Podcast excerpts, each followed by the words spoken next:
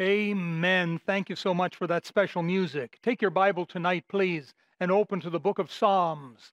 Psalm number one. That's easy to find, approximately the middle of your Bible. Psalm 1, the first psalm. I felt impressed on my heart uh, to preach this message on, on getting back to God. Getting back to God. I felt that there was some sense of uh, appropriate timing in this message. And I'm not sure who all will be watching this message tonight and over the days of this coming week, but I feel that there's someone that needs the truth of this message, getting back to God. Um, many times uh, it'll happen in the Christian life where we, we seem to, to drift away from God. We sort of backslide. Some Christians seem to make it their specialty they uh, come up to God and they back away from God, and then they're back up with God, and before you know it, away they go again. And some poor Christians, they seem to be away for a long time months, even years. And I don't know who all is listening as I say, but I feel someone needs the, the truth of this message here on getting back to God. Understand something that um, with God, failure is not the end it's important that we realize this that we don't serve a dead end God. Uh, our lives are, are not dead end. We're able to come back to God. And if you're listening and you feel like you've been drifting away, or maybe you know that you've been far away from God, I want to encourage you to come back to God tonight. We're given various stories in the scriptures to help us understand this. In Jeremiah chapter 18, we're told about the, the potter and the clay, and the potter made this uh, uh, pottery on his wheel, but the, the pottery got marred in the in the hands of the potter. And so what he did, he didn't he just didn't throw it away. He took it and he worked with it and and made it something else, something good. Uh, it teaches us that life is not over for us if we mess up. My friend, if you're a backslider, you can come back to God tonight. It was Jonah who was called of God to go preach to the Ninevites. And so he started to run away from God. And he got on the ship and he went out to sea in the Mediterranean. And this huge storm uh, encompassed, enveloped the, the ship.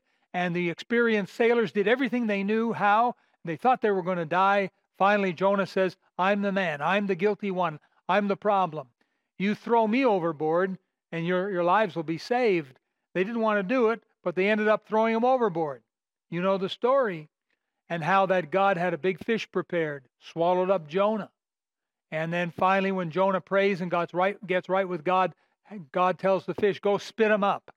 And that's what happened. And the uh, fish spit up uh, Jonah on dry land. And Jonah had a second chance to go and serve God, a second opportunity. And so perhaps you feel your life is a bit of a failure. Well, tonight I'm going to give you three steps in getting back to God. Pray with me. Heavenly Father, I pray now that the truth of this message would find its way home to some heart tonight. That someone would be sitting there and watching and listening and say, That was meant for me. I pray, Father, that there would actually be a revival we sort of think we're in the last days, dear Heavenly Father, the way things are happening in the world around us. It surely reminds us that Jesus is coming. And I pray, Father, for everyone uh, listening and watching tonight, that, oh Lord, you would bless them abundantly and help us all to get back closer to you. In Jesus' name we pray. Amen. Let's begin with verse 1, and this will be the first step, if you will. And it's very simple it's get away from the world. Get away from the world. This is so important.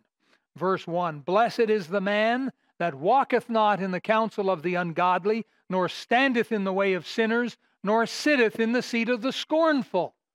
It's very clear. It doesn't get much easier than that.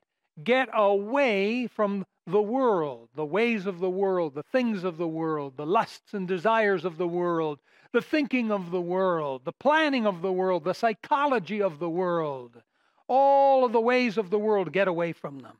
You know, when we get saved, I've got a little illustration here for you. When we get saved, our, our souls, our hearts become, become clean and white. Can you zero in on, on this illustration here? Look at these beautiful white gloves here I'm, I've, I've got on, on me here. They're beautiful. They're white. They're uh, uh, pure. And it's like that uh, when we get saved and we feel wonderful and clean toward God. But then the old devil, he's smart. He's going to try and get us to start to mess with the world and fiddle with things of the world, a little here, a little there. And before you know it, the gloves don't look like this anymore. In fact, I'll show you what the gloves end up looking like if you watch very carefully.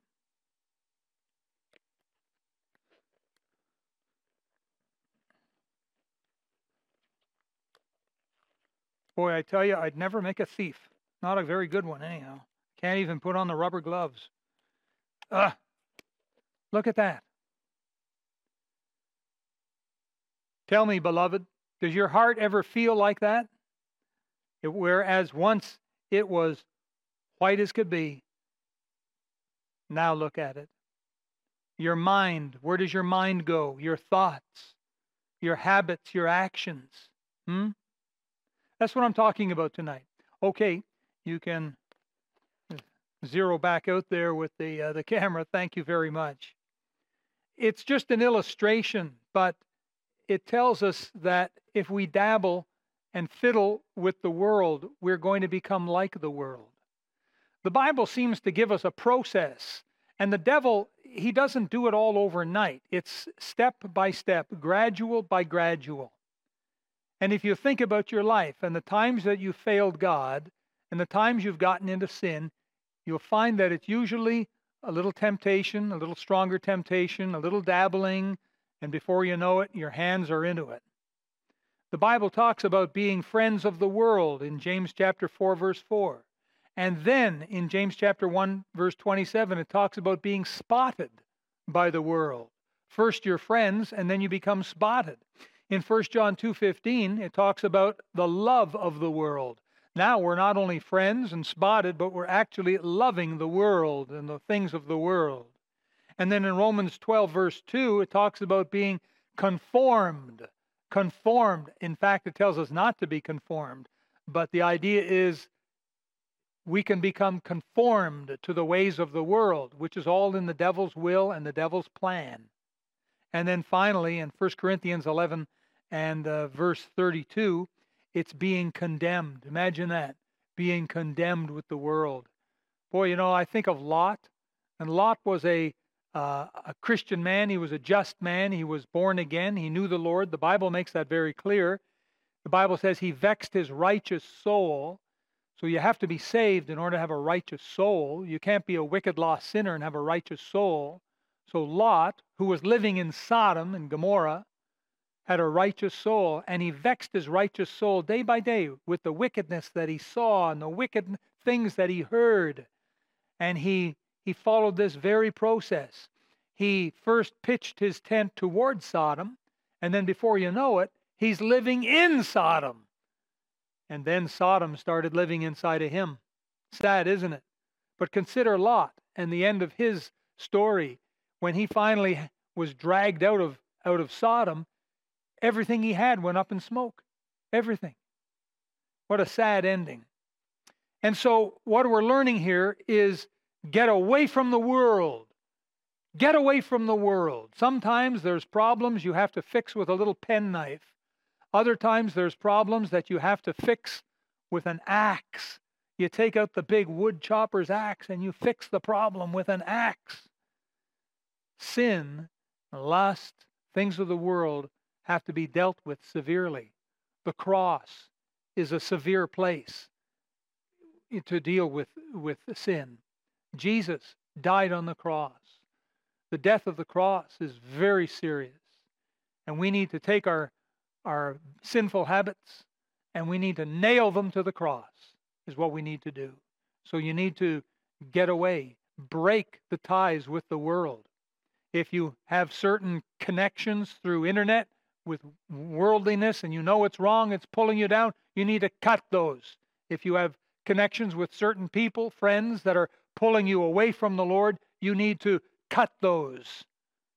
You need to get away from the world. If you fail on this step, you fail the whole thing. This step is so important. You have to get away from the world. The second step is to get into the Word. Get into the Word.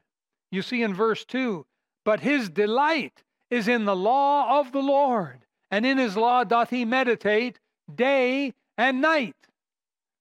You want to get into the Word, is what you want. Let's take a look, please, uh, at Psalm 119. We'll come back to Psalm 1.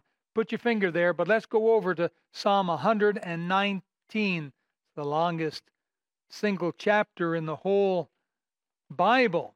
And we come to verse 103. Do you think you can read this verse out loud with me? I hope you have your Bibles open with you in your home. I hope you're not just sitting there. I hope you have your Bible open. Quick, run, go get it. All right, can't wait any longer. Verse 103, let's all read it together. How sweet are thy words unto my taste, yea, sweeter than honey to my mouth. And that's what the Word of God is. Now, if you've been away from the Word of God for a length of time, you're not going to have that real honey sweet taste experience with the Word of God. You're going to have to get back in the Word in order to get that, get your taste buds going and the Word of God will become sweeter and sweeter to you. There's a, uh, a story of when uh, uh, there was war in Israel and King Saul was on the throne and his son Jonathan was out uh, fighting like the rest of the men. And King Saul said, uh, Cursed be anyone that eats anything uh, for the next, I forget what it was, 24 hours or something. And so Jonathan, his son, didn't know it. And he found some honey and he had some. And oh, it was sweet to the taste and it refreshed him. That's how the Word of God is to us. It's like that. Turn back to the book of Job, back a few pages to Job chapter 23. Look at what Job said concerning God's Word. Job 23, and please look at verse 12. Follow with me. Neither have I gone back from the commandment of his lips. And, why don't you take a pen or pencil and underline these next words? Underline these next words. I have esteemed the words of his mouth more than my necessary food. Ah. How many Christians go without food? Not many. How many Christians go without the Word of God every day? Too many. If we want to get back to God, we're going to have to make the first step, and that's to get away from the world. And then we're going to have to take the second step, and that's to get ourselves into the Word of God. I don't know a whole lot about ducks, quack, quack ducks, but I know that there are two basic kinds of ducks. One called uh, puddle ducks, and another called diver ducks. Now, the puddle ducks are something like the, the mallard ducks, which happen to be one of my favorite ducks, by the way. And uh, these are puddle ducks. And they'll just be in uh, shallow water and they'll splash around and they'll look for whatever they can eat. But the diver ducks, they go down right down to the bottom of the lake where the plankton is and the rich seaweed, let's call it. Some of them have been known to dive as deep as 150 feet. Do you get deep into the Word of God? Do you study the Word of God like you should? Or are you one of those that just say, uh, let's see what the Bible has to say today, and you open it randomly and let your finger fall. Ah, well, that doesn't make any sense. Let's try it again. And you try to two or three times till you think you got something. Well, I don't even think a puddle duck could live on that. Brothers, sisters, we need to get into the Word of God. We need to get deep into the Word of God. You say, where do I start? Well, I've always believed in starting in the book of Psalms and Proverbs. This past week, I happened to hear a, a speaker on the Christian radio, and and uh, he was under the impression uh, that if you just start with Psalms and just start reading, God will direct you. And you know, I think he's right. I think he's right on that one. I think that God will lead us as long as you sit with your arms folded and your Bible closed. You're never going to get anywhere. You you get your Bible open, start it with Psalm 1 verse 1 and just start reading your way through and you'll find that God will lead you, he'll guide you. He'll direct you, he'll take you by the hand, he'll start speaking to your heart. Oh, listen, your relationship with God is a matter of the heart. You know, as a pastor over the last almost 40 years now, I've, I've done a lot of preaching, and I've seen a, how a lot of people come to church, behave themselves in church, and leave church. And sometimes we have people these days that come to church and they go to sleep. They actually snore. Have you ever snored in church? There's a joke about a pastor who dreamt he was preaching and woke up and found he was. That's funnier if you're a pastor, by the way. That's an inside pastor's joke, I suppose. Uh, I've seen people fall asleep in church. I've seen people play with their devices during the preaching. I've seen people write notes back and forth. I've seen them daydream. I know they're daydreaming, I can tell by the look on their face. They're daydreaming. Folks, you never want to fall asleep during the preaching of God's word. Never. Never want to fall asleep at all. Sleepers lose so much. The sleepers lose out.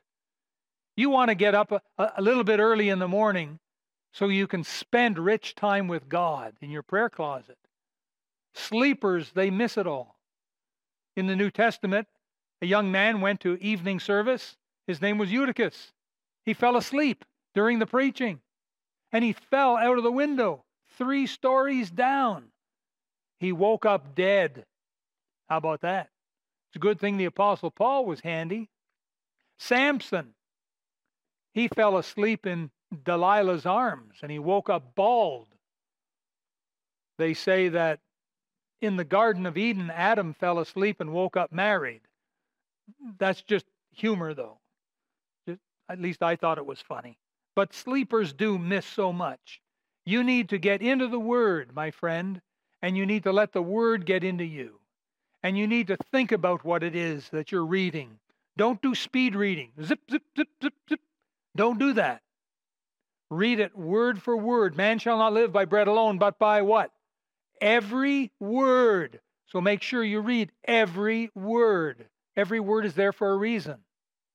And so read every word. Oh, but it takes time. Hey, there's a lot of things that take time. Growing up takes time. Little children, oh, I wish I was 16, I get my license. It'll come. It'll come too soon. Don't worry. Just keep growing up. You know, then when we do grow up, then we wish we were young again. We're like that, aren't we? I don't know. We're strange people, aren't we? We always want something we can't seem to have. People with straight hair want curly hair. People with curly hair want straight hair. People with no hair, well, that's another matter.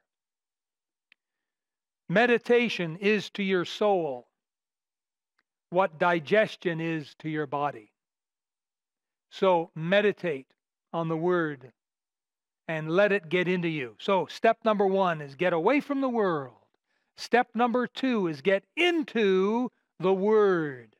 And step number three is step into the river. We could say dip your feet in the river. I sort of like the sound of step into the river. I kind of like that. Look at verse 3. And he shall be like a tree planted by the rivers of water, that bringeth forth his fruit in his season. His leaf also shall not wither, and whatsoever he doeth shall prosper. And it doesn't matter if it's in the midst of a worldwide pandemic. Whatsoever he doeth shall prosper. I like that. I want to be a prospering Christian. I want to be a fruit bearing Christian. I want the leaves of my tree to be green all year long. I want to step into the river. You see, I need to step away from the world, don't I? I need to step into the Word. I need to step into the river. You know, the river, I think, is really like the Holy Spirit. I think the Holy Spirit is like our river. Jesus said that out of, out of his belly shall flow rivers of living water, and this spake he of the Holy Ghost. And so I think the, the river here is very much like, like uh, the Holy Spirit. And folks, that's what you and I need. We absolutely need it. Many Christians, though, they're not like this. I mean, this is a fruit bearing tree, isn't it? This is wonderful. Many Christians are more like the, uh, the fig tree that Jesus came to, and he was expecting figs. Remember that? And then there was no figs on it. And so he cursed the tree, and the next day it had withered up. It was all dried up. Some Christians are like that, and they're all dried up. Let me ask you, my Christian friend, do you find your roots going down deep into the hidden resources of the Holy Spirit? Do you find that you have stepped into this wonderful river? We must hurry, but I want you to see the other half of this verse. The world has a problem. Here's the world now. The ungodly, in verse 4, the ungodly are not so, but are like the chaff which the wind driveth away. Chaff, it's just the outer husk of the, the grain. It's kind of worthless. And they would winnow this together after they've crushed it all up, separating the grain from the chaff, and they would toss it in the air, and the wind would blow away the chaff and the, the grain, the heavier grain, would fall down, the good grain. But the ungodly have no substance. They have not Christ in them. They have no ability to step into the water. They they are certainly not away from the world. They're in the world. They're part of the world. They're they're not interested in the word of God. They're into other things, but not the word of God. And they're like the chaff which the wind driveth away. Verse 5 Therefore, the ungodly shall not stand in the judgment, nor sinners in the congregation of the righteous. For the Lord knoweth the way of the righteous, but the way of the ungodly shall perish. Shall perish. God wants to use your life, my Christian friend, to help others come to know Jesus as Savior. You need to be like that tree planted by the rivers of water that bringeth forth his fruit in his season. His leaf also shall not wither, and whatsoever he doeth shall prosper. People need to look at your life and see that. They need to see a difference between their life and your life. And that difference needs to be Jesus Christ. They need to see that. Listen, my friend, if you're here tonight, listening, watching this broadcast, and in your heart you do not know Jesus Christ as your Savior, you need to hasten. You need to come to Christ today. You need to lay down any weapons of rebellion, and you need to humble yourself at the cross. And you need to ask Jesus to forgive you all of your sin. Those are the bad things you've done the bad thoughts and bad words and horrible things and things you feel guilty about. Your, your guilt is, is a good indicator for that. And you need to ask the Lord to forgive you. You need to ask Jesus, who is God, the Creator, to forgive your sin and come into your heart and be your Savior. If you're watching this broadcast and you know you're saved, you just know you're not living for God the way you should. You need to get back to God now. Don't wait. Don't put it off. You need to get back now to God. We don't know what's coming down the pipe tomorrow or this week. So get back right with God now. Would you do that? Would you do that? Would you bow your heads and close your eyes in prayer?